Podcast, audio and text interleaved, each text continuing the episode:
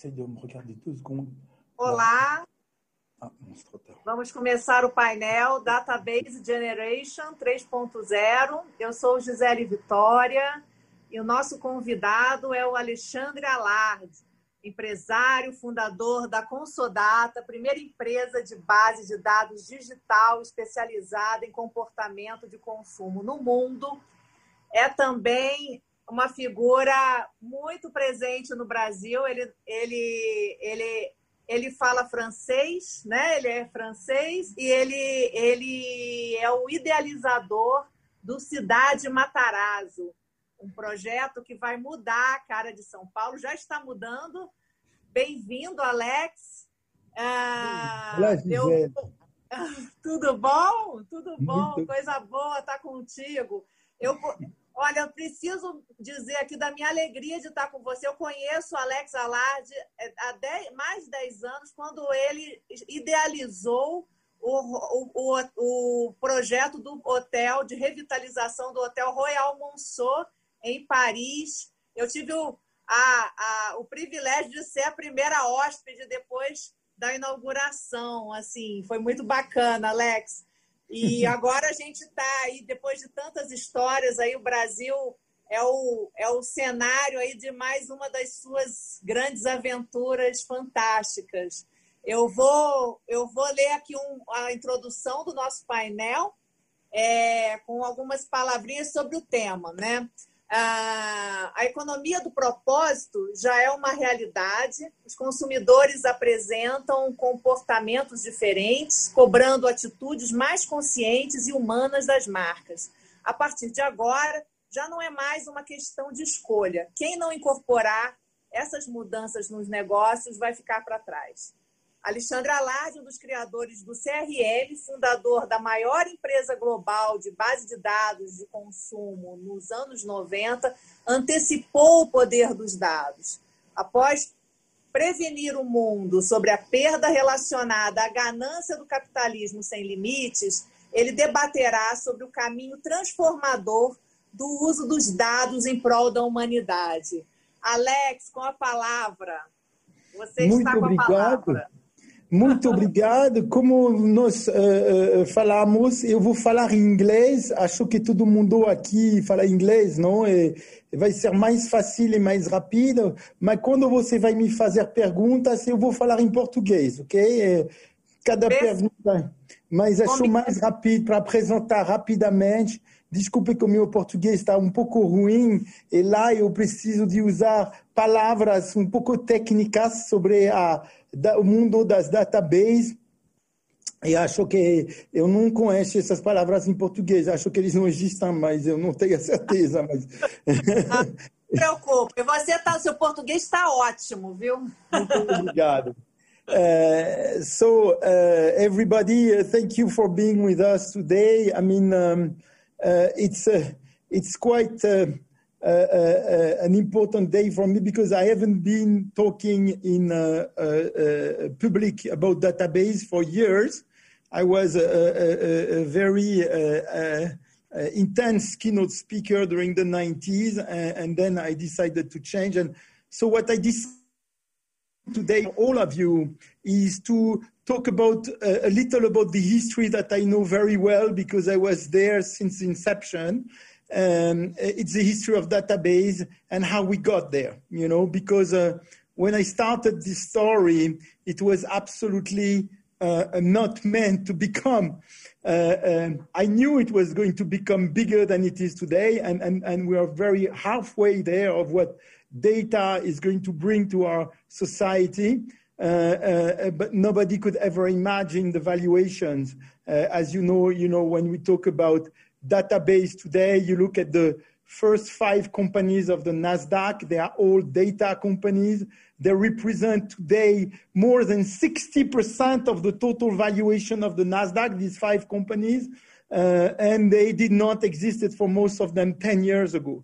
And so they have outpassed all these companies that have been sitting on the New York Stock Exchange for dozens of years. There's a reason for that. I mean, data is not the new gold as people think in terms of value, monetary value. Data is a new goal for society, for a new humanity. And this is what we are going to talk about. This is this movement that we are taking to database generation 3, which is data for people. And so I will start a little with history of data. And I will tell you the history of data through my personal history, because the history of the beginning of data and database is very related to what I did in the earlier first 15 years of my life as entrepreneur. And then we will go into what it is today and what I see for the future. And I think the best is to explain to you the example of Matarazzo, that is the future of this way of harvesting data in a positive way. Matarazzo is a database generation 3 project. I know, so far, it's the only one I know in the world. I work in technology since years, so I know people in technology, and nobody is working to the scale of what we're doing. So let's go. We have 50 minutes. So I wanted to start with where it all started, with advertising.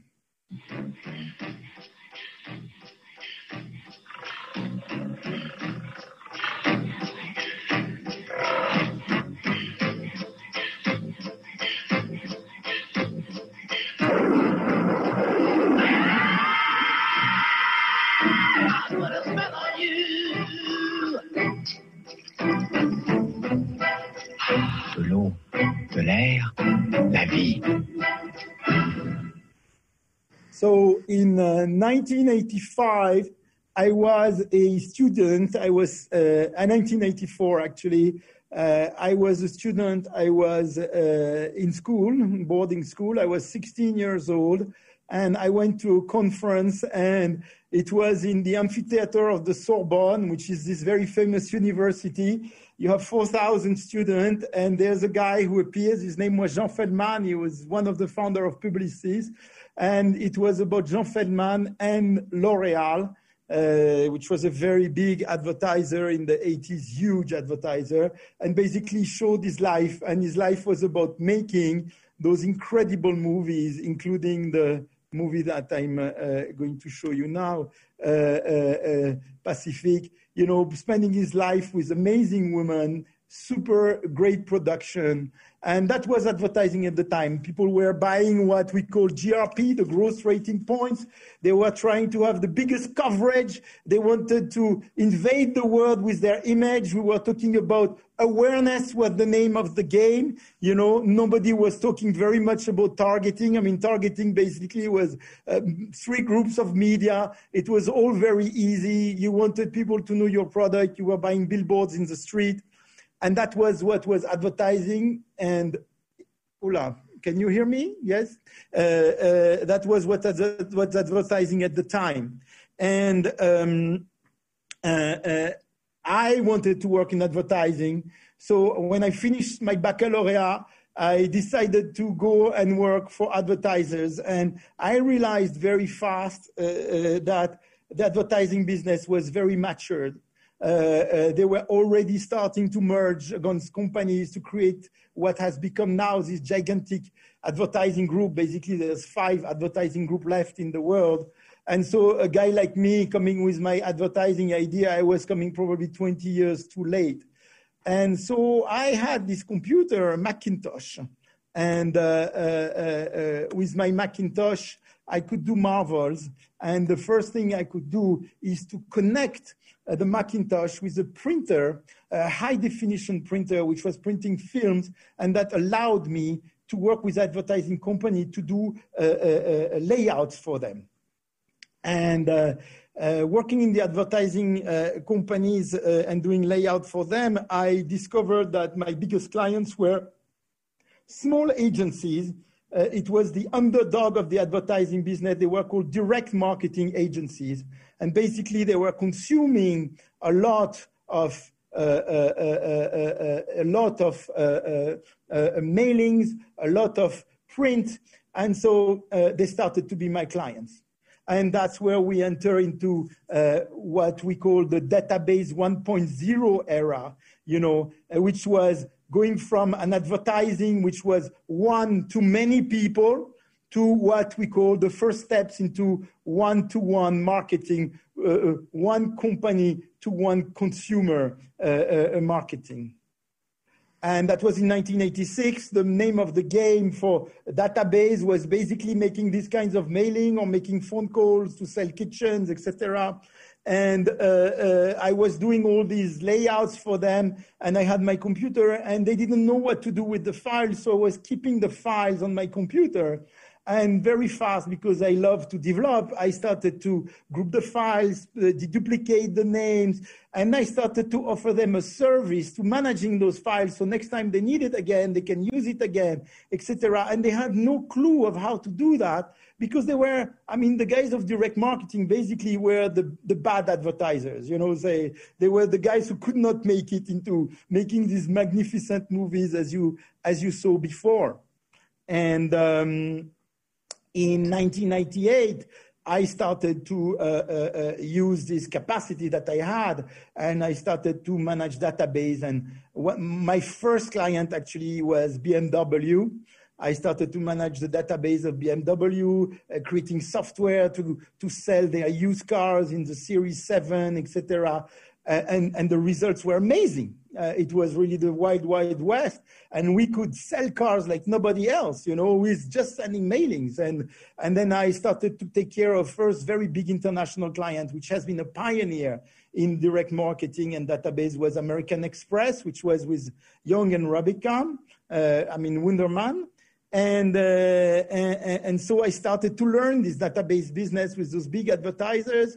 And then I started to work for all the advertising agencies. Basically, I was a cool guy. I didn't wear very thick glasses. I was not a typical computer guy. I understood, I loved advertising and marketing. So basically, every time they had a competition, they would call me. So all the advertising agencies were working with me. I ended up gaining through them lots and lots and lots of budget. And then the name of the game was about, you know, how do you acquire the data? How do you put the data into a computer, and how do you extract the data? And it was all about what we call inbound marketing, so collecting the information, outbound marketing, using that information to send it to people. It was the base, but we needed to already think of how to industrialize this entry of data. So I was the first to develop an OmniPage, which was a scanning system, you know, very high, fast scanners where we could scan one page every second to acquire addresses that were printed.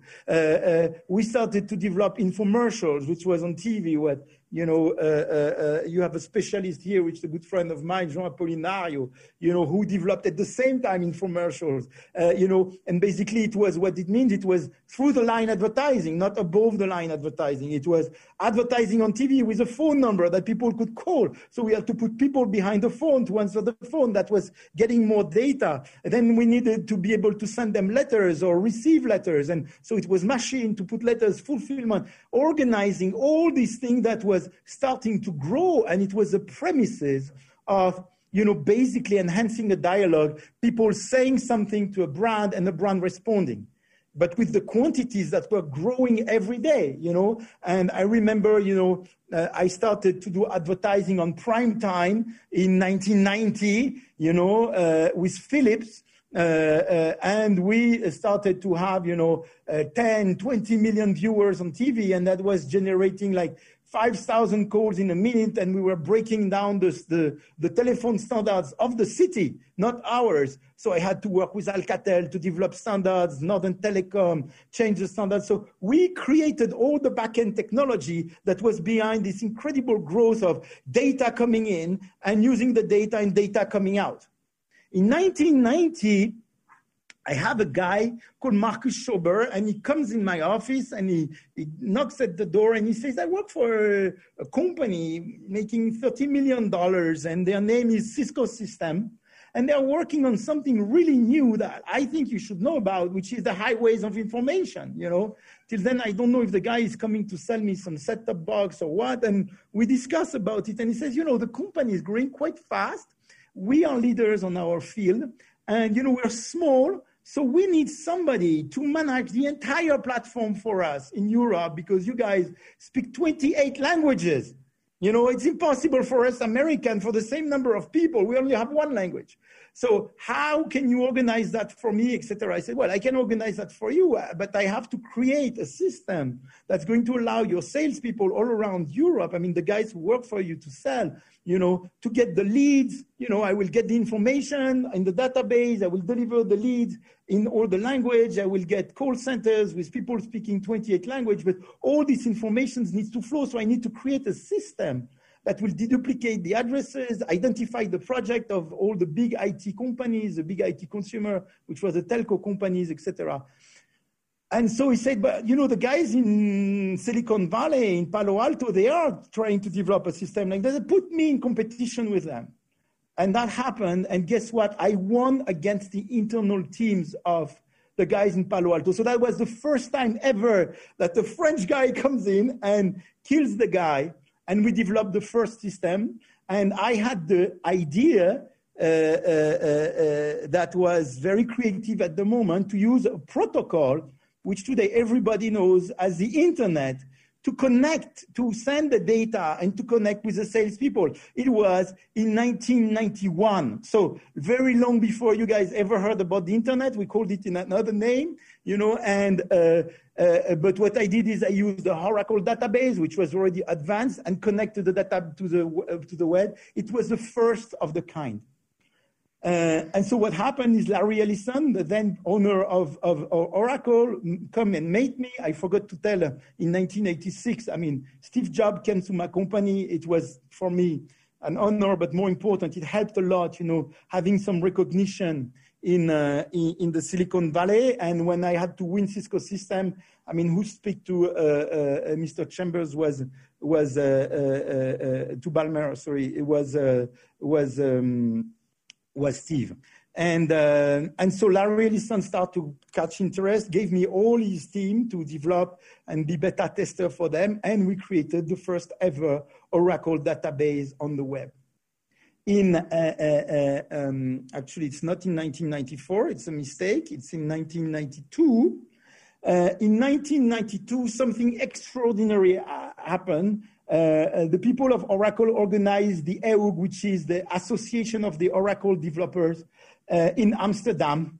And the president of Oracle, then Ray Lane, calls me and said, Alex, we want to be the keynote speaker to explain how your incredible database works connected with the internet, etc., and delivering leads to all the people. All across Europe in 28 languages.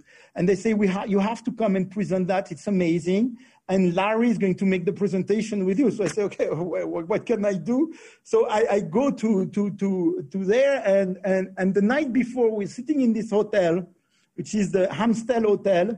And there comes Ray Lane and another guy called Jerry Held, which was the head of all Oracle solutions. And they come to me and they said, Alex, you know, I mean, what you do is great, but we're so sorry. I mean, the way you explain your things and the way you name them, it's just impossible for us Americans. You're French, you're complicated, you're sophisticated, you're genius, but it's like the difference between Xerox and Apple. You know, Xerox invents, can't explain what they do, and Apple copies and sell it to millions. So you have to find a way to explain what you do. And so there we're sitting over dinner, and they say, Alex, we're not leaving here until we find the proper name for what you're doing.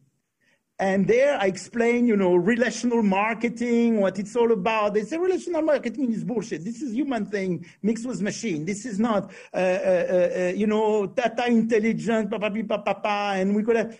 And then we come together at 3:30 of the morning. We were pretty burned with an incredible word, which was called customer relationship management. And that's there and there that night that we created a name that everybody uses. It's still registered under my name, but don't worry, it's for free for everybody, the world of CRM.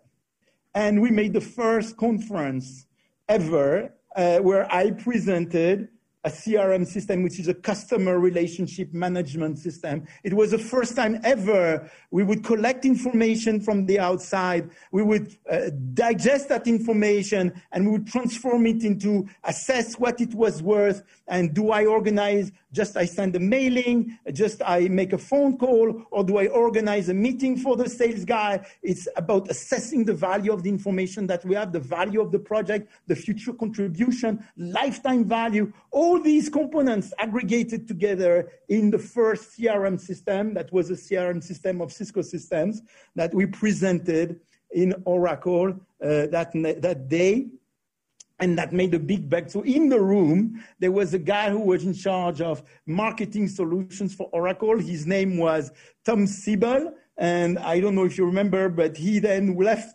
Oracle, asked me to partner with him. I said, I'm so sorry, I have no time. I have so much business in Europe. My business was exploding. Unfortunately, I didn't do that because a few years later, this is the American way, not the European way, Siebel System became the leader in a CRM solution. His company was worth $40 billion. And then he wanted to he loved so much that he wanted to come to Paris to put Siebel System in Paris next to my office, but for tax reasons, he never managed to make it happen. In 1990, so now the business of database, you know, is starting to evolve. As a client, I had Microsoft, I had Digital Computers, I had Cisco System, Oracle, Sun Microsystem. Can you hear me or? Sun Microsystem, I mean, all the IT companies, the big IT companies had become my clients, but at the same time, I still had my business growing with all the business-to-consumer companies. And in the business-to-consumer companies, there was something incredible. I was saying to them, guys, you are all paying a fortune to collect data, which was costing a fortune at the time, to send messages which were costing a fortune. Today, you're sending a message, it's a WhatsApp, it's an email, it doesn't cost you anything, okay? And by then, it was a mailing, you have to pay the stamp, or a phone call, you had to pay like a fortune to make a phone call. And I said, you have to share your data, you have to all share that information. What counts is the relationship, not the data. Because data is alive, you know. Today you love your wife. Tomorrow she becomes your worst enemy after she divorced. It's an evolution of relationship. Having the data about her doesn't change anything. It's a relationship that makes it happen. And although I was trying to explain, they were my clients, they could not go out of this model. These people are my clients. They're only my clients. These guys also buy other products, you know. And these guys are very volatile. And they're buying from other people. And so I tried to convince all these companies to create a single source database that they could share. Nobody wanted to do it. So I said, okay, you know what? I'm going to do it. And that was the first single source database in 1994. You know, I decided to create a database that would be shared by everybody and I would finance it. And that's the beginning of Consodata. That, I think, is this company. I mean, although what I talked about was major breakthroughs, you know, I forgot to tell, but I worked with Davido Gilvi, Lester Wunderman, all the fathers of direct marketing, you know, through this path. But, I mean, this was a huge breakthrough. So basically, what was Consodata? Consodata is the mother of all database as you know it today, okay? Consodata was collecting data on a very, very consistent way through surveys. And you see some of the surveys on the picture. I mean, they're very extensive survey. It would take 45 minutes for anyone to fill in the surveys. And, you know, when I went to see the bankers to finance this, you know, I needed 100 million French francs at the time. I had very good companies, very profitable. But I was in 1994, I was 25 years old. And you see a guy of 25 years old seeking for what would be the equivalent of $100 million upfront. In that time, just simply didn't exist, you know. You had to have cash flows, etc. So I made partnerships with the biggest media buyers, Aegis, Cara, all the press groups, you know, Prisma, Hachette Group, everybody, you know, to collect that data. And so we would put those surveys in the magazines, we would put them in the post office. For example, in France, I would drop in 20 million boxes, 20 million households, the surveys. And when I was talking to my bankers who didn't want to finance me, they said, nobody is going to fill in those surveys. And I say, you can't imagine how much people love to talk about themselves. You just can't imagine. And that was the base for the entire model. Database is based on one thing, and this is the most important thing of today, based on one thing, people love to talk about themselves. There's nothing you can do about it. So the big debate about, oh, it's confidential information, it's consumer data, it's privacy. People love to talk about themselves. The reality is privacy is what you want. Nobody wants. If I ask you questions, if I meet a woman, she's going to know how much I care for her. She's going to, this is going to be directly related to the number of questions I ask her about her, you know? And so giving information, being asked questions is something. So here we started sending those surveys in which nobody believed. And guess what? After 1 year, after 6 months, I had collected 1 million surveys, 3 million individuals. And after 1 year, so these are, after 1 year, I was the #1 list company out of nowhere. There was competition here since 50 years. Out of nowhere, a startup company takes the entire market. And then I started to send those surveys everywhere. You see those surveys in Italy. You see those surveys here in Germany, in the Umfrage. You see the surveys in Spain, you see the surveys in Belgium, you see the surveys in Netherlands. All these surveys start to send all over developed companies, open companies all over Europe. And in order to refresh my database, I created magazines, which became the biggest magazines. You know, you see here a magazine called Voila that was in the UK. I financed those magazines. I grouped the advertiser. For example, this magazine, I created what you call a consortium, which was the first consortium database with Unilever, Cadbury Schweppes, Kimberly-Clark. I mean, people who had nothing to do together, but they have the same target group. So I grouped them as target group to finance the program, to create their database. And, you know, you had these magazines, and we would send this magazine 3 times a year to the entire database. The magazine was going with targeted advertising. All the advertising inside was targeted depending on the profile of the people. So it was the first targeted media in the history of mankind. We would put coupons, and the coupons would have a reduction, would work in every supermarket, and the reduction was depending on whether, of course, if you were a client of the brand, you would not receive the coupon. If you were not a client of the brand, you'd receive a coupon, and if you were a heavy buyer of a competitor, I would give you a reduction, because I had this information on all product categories. I knew what beer you were buying, what diapers you were getting, if you were pregnant, what cars you had. I knew everything. I could modelize, and that was the magic of the first ever behavioral database on the planet. The database grew very fast all over Europe.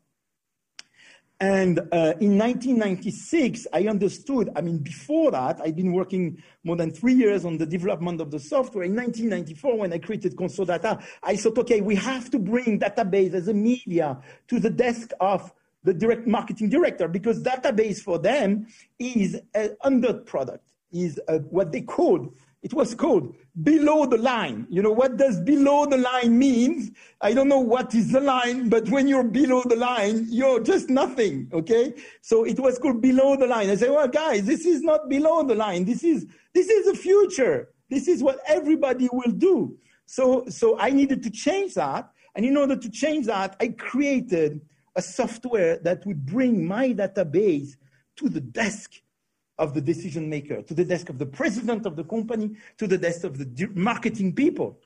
And that was a revolution.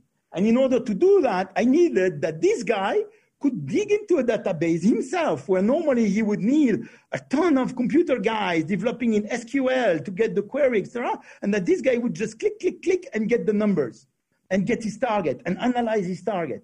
And it means that the level and the speed of response was out of this world. Because when I was using Oracle with the best computer in the world, which was in Polytechnique in France, we had the biggest computer of Europe called a Cray. When I wanted to make a query on 1 million people and 2,000 criteria, that was what I had in my database, You know, it would take like 10 minutes to answer if I wanted just to sort the people by age. But when I ask the age and the brand and the supermarket where they go, it would take 3 hours. I wanted it to be in a second. And so I developed the technology. I saw a system in Sydney developed by Sybase, you know, for the library of Sydney to store the articles. And you could select the articles by saying, okay, JF Kennedy 1963. So you had all the articles about JF Kennedy, you had the list, and then you would extract them. It was the first electronic management of documentation. And I said, oh my God, this is very fast. I'm going to use a piece of that technology. And that technology, in fact, was using bitmaps, you know, 0 and 1. I'm not going to be complex today, don't worry. But basically, it's a complete digital query without going into language, etc. So what I would do is I would create my database and a gigantic matrix where you could access and cross all the criteria like this in bitmap, which accelerated everything. And we made the test and we were able to make very complex queries of like 10 items and get the answer in less than 3 seconds. And that was an absolute revolution. And there again, Larry Ellison calls me and says, Alex, this is crazy. You create something extraordinary. I want to show it, etc. And so he brought me to, again, the show. And he organized the show in Paris because of me. Okay, so he made the big reunion, 5,000 nerds of all the planet meeting together. You imagine the database guys, you know, they're all nerds. And they all come and I presented the fastest database in the history of mankind.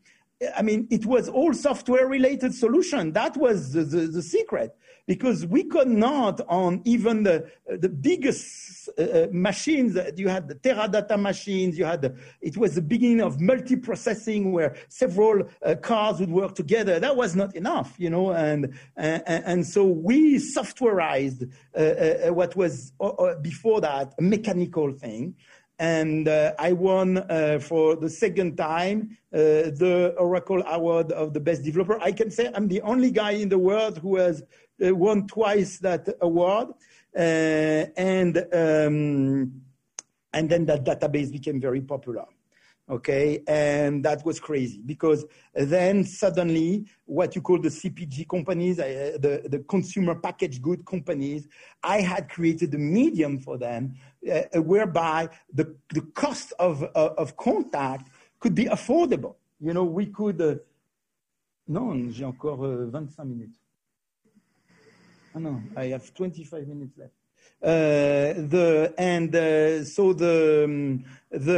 cost of contact could be affordable. So that was extraordinary because we allowed the people to connect and to speak in a way that. And so imagine now guys like Danone, Procter and Gamble, Kimberly-Clark, Cadbury Schweppes, Bass, Kraft, Unilever, all these guys coming in, and I was managing the data worldwide for Procter and Gamble, for Cadbury Schweppes, for the creating a behemoth database.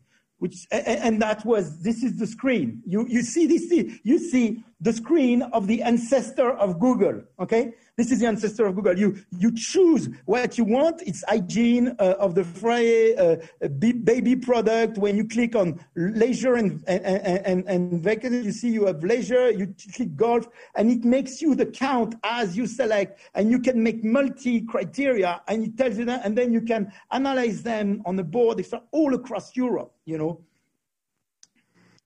And so here I took out something that would be interesting for us. I thought this is a presentation that dates from 1994 and the story hasn't changed. So to show you data has not evolved, but that was, so in 1994, I was trying to convince the client that, you know, today, in that moment, everybody says, this is my competitors' buyers, this is my buyers, this is the guys who are interested only in price. And that was crazy because in reality, this is your buyers.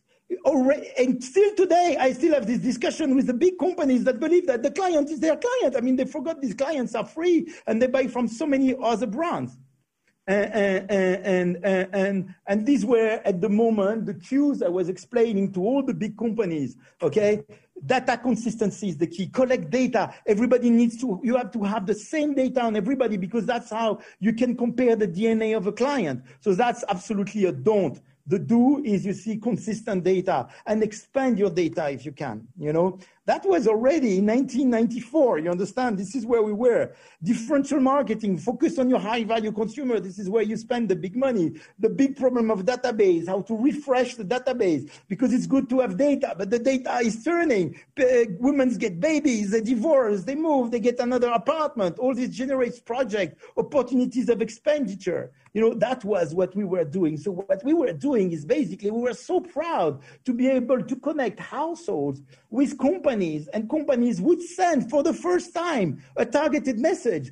Our clients would read our magazines more than they would read L magazines, because my L magazines was 100% targeted to what the clients want. It was the first step of media as you know it today. In 1998, I had gone in 1997, decided to conquer America, and I decided to conquer America through the email. I had a big client, started with me in 1994, had a company called Relentless, which is now called Amazon. And Jeff told me, Alex, you come to America, I become your number one client. So I opened in America, we created and we took over and the largest email database in America within 1 year, net creation. We invented something that is now coming back, which is the double opt-in. And we started to work on what is the ancestor of artificial intelligence, which are neuronal networks. And which is the capacity to modelize and to anticipate the behavior of some person based on consistent information that you have about a group of people. In 1999, absolutely unbelievable, even by me, 500 million households in our database, 1.7 billion people. I mean, this is crazy. In our database had became the largest coverage media in the world. Even CNN didn't have the capacity to contact 1.7 billion people. In 2000, there was 800 million mobile phone users. And that's a key, because I then believed that the mobile phone users are going to be the media. They were very expensive. I could not buy them, but I wanted to work with them to put my data into the mobile phone, then we would have created the ultimate media. In America, I was collecting data by, as I said, mostly digital data. So I created, or I participated, or I financed any guy who had an idea on the internet that could create a website that would attract people, make these people register and give data. So I'll give you an example. There was a very famous website called Blue Mountain, okay? People would go there and they would select greeting cards to send for the birthdays, etc. And in order to get this greener, you have to leave your email address, and I ask you a few questions for which I get somebody to pre-finance, like Bertelsmann Group, etc. So I start to collect data, and you double opt-in. If you want, if you double opt-in, it means you allow me to use your email address to send you more messages. And that's how I was creating my database in America. And there was another website very well known at the time called Twisted Humor, where you would get a mailing list and you would say, I like this kind, I like the Jewish jokes, and you would get these jokes every morning or whenever there was one, etc. I also Lotto sites. And so with these sites were generating data for free for us. And every time they were generating, we were already making money. So I would pay those websites, or I would create myself, or I would pay those websites in order to, every time they would collect an address for me. And those websites were enhanced by people who were working for us, and they would get a very tiny commission on what I was paying. But if I would collect 1 million addresses, I would give almost $500,000 to the website. So it was who was developing these websites were very young guys, and we would connect them to a community of people in the trailer parks, you know, people living in the trailer parks, very fat, obese people who spend the day behind the computer, making sure they were like referencing the website everywhere. So people would click more, and everybody was making money. Germany, we had created an economy. I mean, in 2 years, we took net creations from zero to $100 million with $30 million of profit. We were the only profitable internet company. And we took the company to the NASDAQ, and then I got more and more partners until one day of 2000, I meet these two guys, I mean, James Hong and Jim Young, and they come in my office and they say, Alex, we want you to help us. We have a project which is called Am I Hot or Not? We need some developers. So I provide the developers. It was not called, we changed the name. And we worked, night and day, smoking pot, etc. And we create this website. And this website becomes a fucking revolution. We, after 4 months, become the most visited website in America. And I created a magic machine to collect data. So I would get millions of people who were basically, what was Am I Hot or Not? You would post the picture of somebody and you just invite all your friends to say, come and vote and decide whether she's cool or she's not cool. And it's very simple. It's black or white. There's no... and so it was super viral. And in order to do that, you have to give information, address, etc., etc. And by the way, you're sending emails to everybody, and everybody wants to play, everybody registers. So our database was mushrooming, and I was selling data to a point that people like Amazon said, Alex, I can't buy more data. You have exceeded my budget by 10. I can't buy all this. Okay, and that was, I would say, the beginning of the end for me, because I then realized that data was free. I had been used to get data and pay, because when I put my surveys, it was costing like $10 to get a survey answer, and I had to pay back for this and find crazy ways. And now we were getting in a world where data was there and it was available for free, and something wrong was happening. I didn't understand, but we were making so much profit.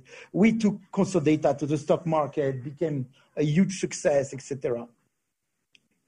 Okay, and then there were the FTC hearings, and I went to Washington to advocate the 1995 European regulations to say, guys, you guys have to be careful, because the way you play with privacy in America, you're going to collapse this entire industry. If you don't protect the consumer, not only the results from the emailing are going to be very bad. I could show them a double opt-in email was answering like 10 times better than a normal email, and 100 times better than a spam. So I said, look, anyway, you have to create a sustainable model. You have to respect the consumer. Needless to say, it was totally unfruitful. The senators who yesterday were attacking and condemning Mark Zuckerberg, Dorsey, etc. I don't know if you saw, but yesterday it was a big thing in America. I mean, the same guys, were telling me, this is a free country. People can do what they want. And I say there's no freedom without constraint, but I think that was a vision of Montesquieu, who's a French philosopher, who inspired the Declaration of Rights of America, but they had forgotten. And we're going to talk about that now. And in 2001, I was absolutely certain that the future was going to be those telco companies, because they had the access to the consumer, and I could create a media that was totally targeted. So I decided to merge with TIM. And that was an extraordinary story. An extraordinary story because they were supposed to give me $4 billion in order to buy DoubleClick. And DoubleClick was then the biggest advertising company on the internet. And when you would connect my database to DoubleClick, we could make targeted advertising across the globe. Unfortunately, in 2002... The WorldCom accounting scandal is just the latest to have plagued Wall Street in recent months. Earlier this week, the telecom giant announced that it had overstated its financial results by $3.8 billion. By all appearances, this could be the largest case of false corporate bookkeeping in history. The SEC, the Justice Department, and a House committee have all opened investigations scrutinizing the company's accounting methods. President Bush, speaking at the opening of the G8 summit in Canada, vowed to take action. Revelations at WorldCom. This was the end. This was the end because the telco companies basically, after Enron in 2002, all collapsed. and what was meant to be the database tool never happened. And so in 2003, I sold all my shares and I decided to think about all this. And I went around the world. And what did I learn? And this is very important. I learned that data has a life of its own and could become a monster. And I was the first addict of data. And I had to cure myself. But not everybody would be able to do that, nor have the money to do that. The second learning I had is we definitively, because of what we created, had left the century of standardization. And now it was going to be the century of individualization. I could make product different for each individual. That was, remember this advertising that you saw a few minutes ago? That was impossible back then. But then I could think of everybody doing product different for every consumer. It was not just the marketing that was going to be different, but the product. The third thing that I learned, because I became very rich very fast, I tried to use my money and my technologies to try to save the world. And I found out that you cannot save the world by pouring money into it. You have to make it sustainable. And the fourth thing, very important, is that tons, millions, billions of jobs will be lost, because I developed the first artificial intelligence system, and I can tell you, back then I knew it was going to replace many, many human beings, especially connected to robots. It was the end of the industrial era. And it's perfect because it works with the end of standardization. Little did I know that it was the beginning of another greater era. We're going to talk about it. And the last thing I learned is that my digital world was creating the opposite of what we would imagine. It was creating a deep need of physicality. You see, we all imagine that we would live into spaceships eating pills, you know, and it's the opposite. We want to know the cow that we're going to eat. We have now 250 types of olive oil in the supermarkets when there was only one. So it is really a complete explosion of humanity.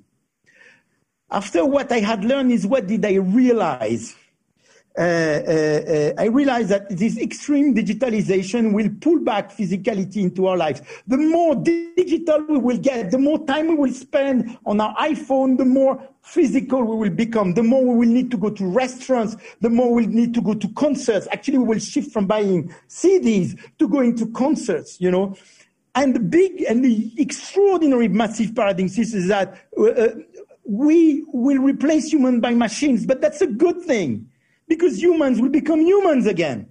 And they will have to do what they always had to do, be spiritual and creative. And we've lost that. We've lost that creativity and spirituality. That's what defined our humanity. Because today everybody is focused on using their mind, but the mind is just a calculator. It's not the operation. The fourth thing I learned is that we have to work on how we can regenerate. Because I have been the last very, very big actor of this consumer society. I was pushing all over the world people to buy more beer, more, I don't know, useless things. But how can we regenerate? And the last thing I realized is that the 20th century was the century of liberty. You know, it was freedom, and we got freedom for women. We got even freedom at the end of the century for black people.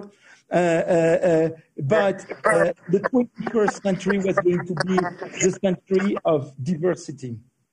And the diversity means our difference is what makes us priceless.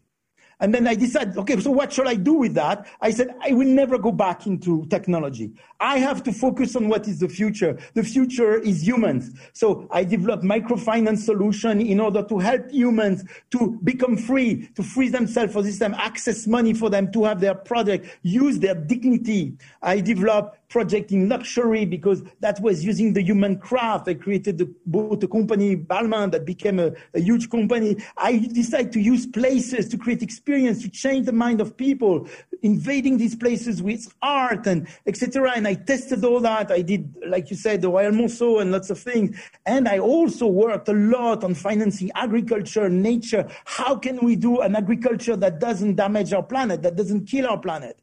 And that's what I did in the past 20 years, believe it or not. During that time, it was the time of database 2.0. And in fact, we went from this one-to-one system that I had created, the CRM system, and we went from this one-to-one to many for only one. You know, it's everybody of us working for five companies which control the market, you know. And that was in 2004, just after the demise of the telco who had the power in their hand and lost it. The world would be totally different if Enron did not go bankrupt. This was Facebook, then 2006 Twitter, then 2010 Instagram, then 2009. I mean, extraordinary technologies, you know. Incredible speed of data. They took data where I left it and they accelerated it. But mind you, using my technology, I'm very proud. And they were aggregating something incredible. We discovered with them that through social media, we could aggregate people and create a power. It was the Arab Spring. I don't know if you remember, guys. That was huge. Didn't turn out so well, but that was the first social media machine. Then you have the Me Too, the Black Lives Matter. I mean, these machines have a capacity to put people together for good or bad cause, but imagine a good cause. And then it was the incredible thing that I already knew when I sent my surveys, people talking about themselves, but I didn't know they would talk among themselves. That's the dimension these guys brought. And people want to talk. Curiosity and knowledge are survival instinct. Human interactions are something inside. It generates endorphin, serotonin. It generates our hormones. And the thing that I knew already because Consodata was the leader, it's a winner-take-all machine. So it went from a world of, I mean, digital economy brought disintermediation. Companies going direct to consumer, no distribution, okay? But the reality, these guys brought centralized intermediation, so they brought back intermediation. And from 2015 to 2020, it was data totally out of control. Okay, the user is being used, you know, hundreds of employees working in those companies, which are worth trillions, okay, thousands of servers, and they are aggregating billions of users. Basically, they're making people work for free. It's like, you know, you love to grow tomato, you're going to grow tomato, and they're going to thank you for growing the tomato. They pick up the tomato and they sell it. And they say, you should be happy because growing tomato is good for you. So these guys have created a fantastic model where we all work between 3 and 4, 5, 6, 7 hours a day for them. We don't get paid and they get paid. So that's a model that is crazy. You know, no data protection. No one controls what is done with your data. Even now, when you click, forget it. No limits to achieve growth. You know, I mean, there is no limit to maximize your engagement. They will do anything for you to come back and more and more and more. And they get more money. And the thing is that the brands have participated to that in a crazy way because it was accountable advertising, was making money for them. And these guys are manipulators. You know, they created a machine that manipulates us. Basically, it's the highest bidder who tells us what to do. You know, if there's a guy who could have the right product for you, but there's another guy that has a similar product but less good but has more money because he sells the product, you know, at a lower price, but he has more marketing money, you're going to buy his product. And the result of that, of course, is this extreme clusterization, you know, has brought a polarization. You know, it's a total Babelization of the world. If you stay connected to that, you don't even know, I mean, what your wife is, you know, because she's different from you. She has a different life on the internet. She knows things you don't know, you know, and you know things she don't know. And the last thing and the most important is that the truth has become boring. You know, I mean, it's only fake news. Fake news goes 6 times faster around the world than real news. Okay, and so because bad news and fake news are part of the immune system of this out of control system, and this has to end. And this is where we are, guys, today. So we are in a world where this has to end, and we have to do something about it, you know, and we can do extraordinary things. And this is database 3.0. So I don't have much time. I have 3 minutes left. I'm going to go through this in 3 minutes. Basically, what is database 3.0? It's about from many for one, which is the situation, these five guys for all, ours billions, for one for all and all for one. This is a French sentence of the French musketeers, but this is it. We have to use our power. It's the moment of us consumers to get together. And this is the opportunity. We have this moment. And it's just about the same thing, but upside down. Okay, it's a metamorphosis, and a metamorphosis is painful. Okay, it's like a quantum leap. We have to see the world completely different, and it needs a change of culture. It needs consciousness of who we are and what is our value. Not to negotiate, like I heard, with the brand, our value of money, not to restrict the use of our data. That's not going to happen. It's impossible. I mean, there's freedom of speech. You can't regulate that. It's just imagine something different, okay? And so in 2021, we could all imagine that. Imagine no fake news, because we don't need it. We create the fake news because we don't know what we want. So if you don't know what you want, okay, the good thing you can't get lost, but people can do what they want with you. If you have a purpose, it's different. A place where you cannot sell our data. Why sell our data? Do I buy your body? I mean, no. So why would I sell your data? Do I buy your mind? No. So why would I sell your data? We just stop selling this data. Stop it. Imagine your profile builder, you know, I mean, who you are as a value guy is now going to help humanity. It's going to help a real artisan. It's going to help social regenerative farmer, a guy who is working to save the planet, an indigenous tribe, a shaman, a tree. What will happen? All the brands will have to comply with that. All the brands will have to change. Imagine also that this fake, brutal celebrity that means absolutely nothing, you know, is replaced by self-esteem and true life experience. This is all what we want. Imagine where truth is not boring anymore, and it's not boring because it has a purpose. Truth is boring because you don't know what you're going to do with it, but if it makes you change your life, if it makes you save the life of your children, that truth becomes interesting. And imagine where a world where body and mind give place to our heart, because this is the whole thing. This whole game is a loser. And I'm saying in front of you, Facebook is a loser because it doesn't bring you anything, because it doesn't talk to your heart. It just plays with your reflex and your mind. And so imagine we create a unifying purpose, and that we create a database that is going to unify people around that purpose. Everything will become right. Everything will become true. I mean, there can be debates, but then everything has a reason, you know, and the reason is very simple. I mean, forget wars of religion. We have to save the world. I mean, we're all fucked up. You know, half of our children are going to die in 50 years if we don't, in 30 years, if we don't do anything. We have to rewild this planet. Why don't we create the gigantic database where we reinvent the society of consumption? And that society of consumption is focused on saving the planet. Believe me, all the brands will work. And I know all the brands. I work with all the brands. They're all buying into that because they need to survive. They need their price go back up, you know, and their stock market if they have a purpose.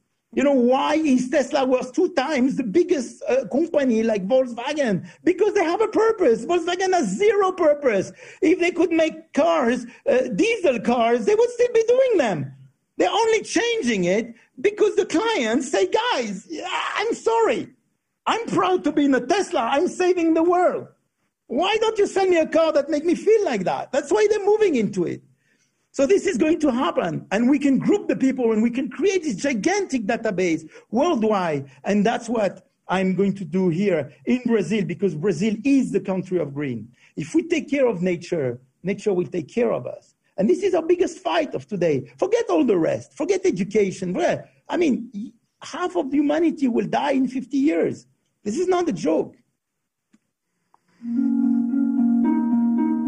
It is urgent to reinvent everything we know.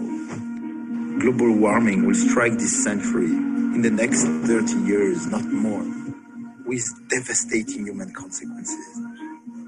We have 5 years at the most to revert the situation, and it's possible. The current system exploiting nature is an old paradigm.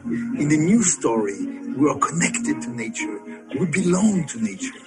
That new vision implies a unifying language, understandable to everyone, and it means a new culture. But more importantly, it implies new business models with the use of technology to value precious, our human creativity and craft. And that's the mission of Matarazzo. The advent of this new paradigm relies on two major movements. First, a cultural movement to change people's minds. Second, a movement to create unity, aggregate all this as a community. So first, at Matarazzo, our cultural movement is to help people connect physically with the positive experiences of this paradigm. We provide the setting for a story that becomes understandable and touchable by everyone through thousands of small experiences, and they all aggregate harmoniously, starting with the incredible serenity of these abandoned buildings brought back to life, but also the amazing power of our 10,000 trees invading the city center and growing vertically onto the breathtaking tower of Jean Nouvel, or the rebirth of biodiversity through our thousands of butterflies, but also the contagious dignity of a former homeless man, now a farmer, selling tomatoes, through which I promise you'll rediscover the true taste of tomatoes and the work of love. And then the divine inspiration of our many artists celebrating diversity. This is a new luxury for a new humanity. While giving the opportunity to experience this new paradigm, the most important movement is to unite these visitors into a powerful community. And this is possible thanks to technology. At Matarazzo, we created a digital platform where humans come first. It is a gigantic marketplace of ideas and products where our user can interact with the greatest creative mind, connect with the scientific geniuses of the planet in order to understand the impact of what they are doing and step into the paradigm. But it is also about new algorithms and web of connections that serve a positive redistribution of wealth, connecting digitally farmers, artisans, and creators also involved in wellness, culture, or fashion to promote and distribute their product. I know the new generations are with us, but through Matarazzo, we want to show a positive impact for everybody. We want everybody to touch and feel how good it is to belong and live within this new paradigm. And it works.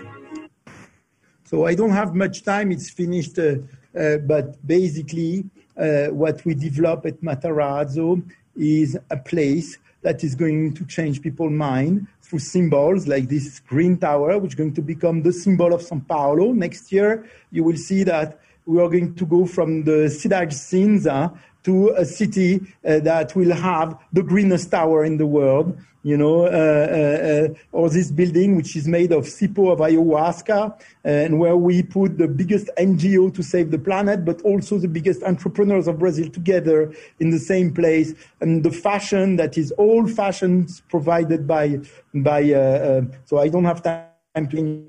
How our supply chain of food is working. All our food is regeneration food. We have now 8,000 hectares of production, 100% regeneration, which means we are positive carbon. The entire Matarazzo is powered by solar energy. Basically, Matarazzo is a recycling itself. It's an old building that nobody wanted, which was going to be destroyed. We saved it and we make it the most valuable building in the country. So it is a proof that we can create sustainability, value, and money by doing things where us as human beings, we don't need to leave a trace. And I mean, we've involved the best designers in the world, the best architects, the biggest thinkers, the best artists. Of course, we are connected with 17 tribes, 2,500 aldeas, because they are the inspirators of the society of tomorrow in health, in everything. We have a gigantic place for culture. I mean, incredible architect working on it, incredible artists involved, all to communicate the value of this diversity and this biodiversity. It's a machine that will help bring this new culture, and all the community that comes to Matarazzo, which is 15 million visitors per year, they will get into this world and stay connected through our system, which is a system of dialogue where they can interact with individuals to individuals, buy product from each other, all these product being there to save the planet, you know, and that's a miracle of Matarazzo. We create a community that will know how to change the world and will inspire the entire world. And that's the power of database. If you put the database in the right path, if you give it a purpose, you get to something absolutely miraculous, because no government, whatever, can do what we are doing. And I don't have the money of the government.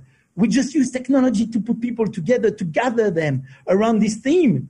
And they will create a completely new economy and a new culture.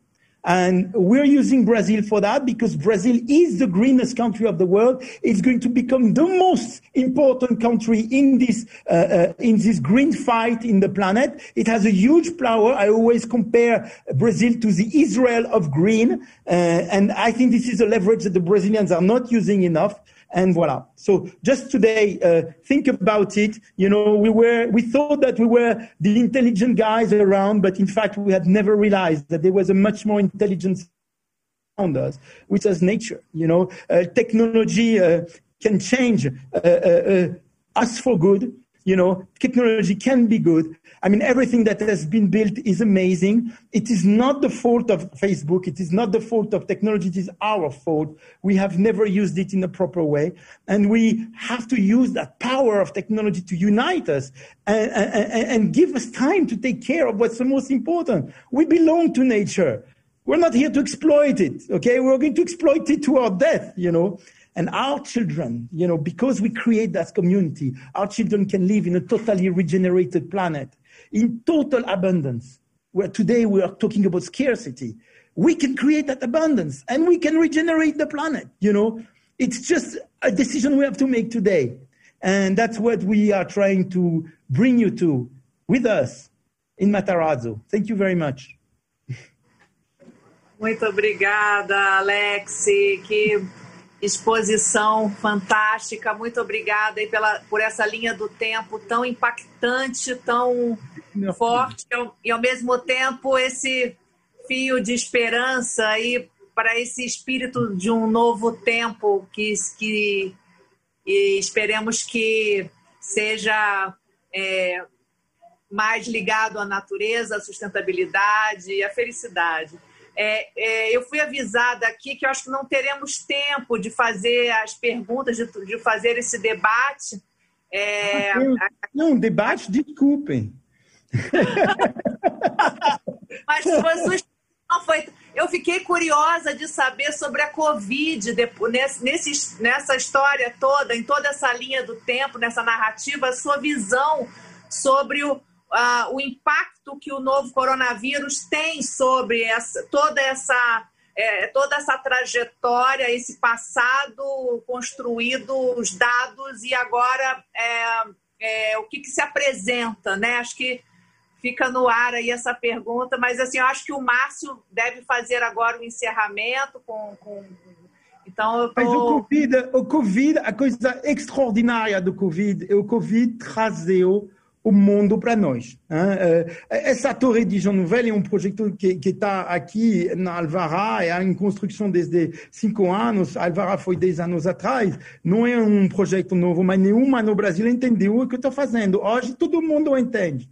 Então o Covid ajuda a essa parte mais importante, que é a mudança da cultura. Mas eu queria te fazer uma pergunta que eu particularmente estou muito curioso para saber, que é: quando que começa os trabalhos, né, a abertura do Cidade Matarazzo para a gente que está tão ansioso aqui em poder vivenciar essa experiência incrível que você está desenvolvendo? Então, lá no Proxima, trabalhamos para ter a Bitsy em março, abril, e queremos abrir depois dessa loucura do Covid, então... agosto, não, depois do julho, Eu vou abrir já 110 mil metros quadrados do projeto e depois eu vou abrir cada 2 meses uma parte a mais do projeto até junho de 2022. O Inha fecha aqui a sua segunda edição e a gente traz aqui o propósito de fazer esse tipo de provocação, né? De trazer, colocar a Holding Club trazendo as provocações, conteúdos diversos, para gerar essa conexão com vocês e enriquecer um pouco mais toda a parte de comportamento, tendência e futuro, que é para onde a gente está olhando, né, Ju? Eu acho que nós já estamos em 2021, né? Estamos aqui pensando em 2021. Esses 2 dias foram muito especiais. É a segunda edição do All In at Home. A gente espera que em breve seja presencial, e o em breve é ano que vem. Mas foi super positivo falar sobre temas que a gente acredita, temas que a gente pesquisa. Hoje, dentro da Holding Club, a gente tem o Lab, que é um laboratório de tendências de criatividade e conteúdo, né? Muito olhando para esse futuro. Então, muito obrigada por vocês estarem conosco esses 2 dias. Estamos super à disposição para pensar juntos, para olhar para esses desafios, para esse novo tempo e esse novo mundo. E acho que é isso. Desejo um 2021 brilhante, né? E super positivo para todos nós. É isso, muito obrigado. E a gente já está trabalhando no All-In 2022, mas talvez não seja at home, vai ser presencial. Com fé em Deus.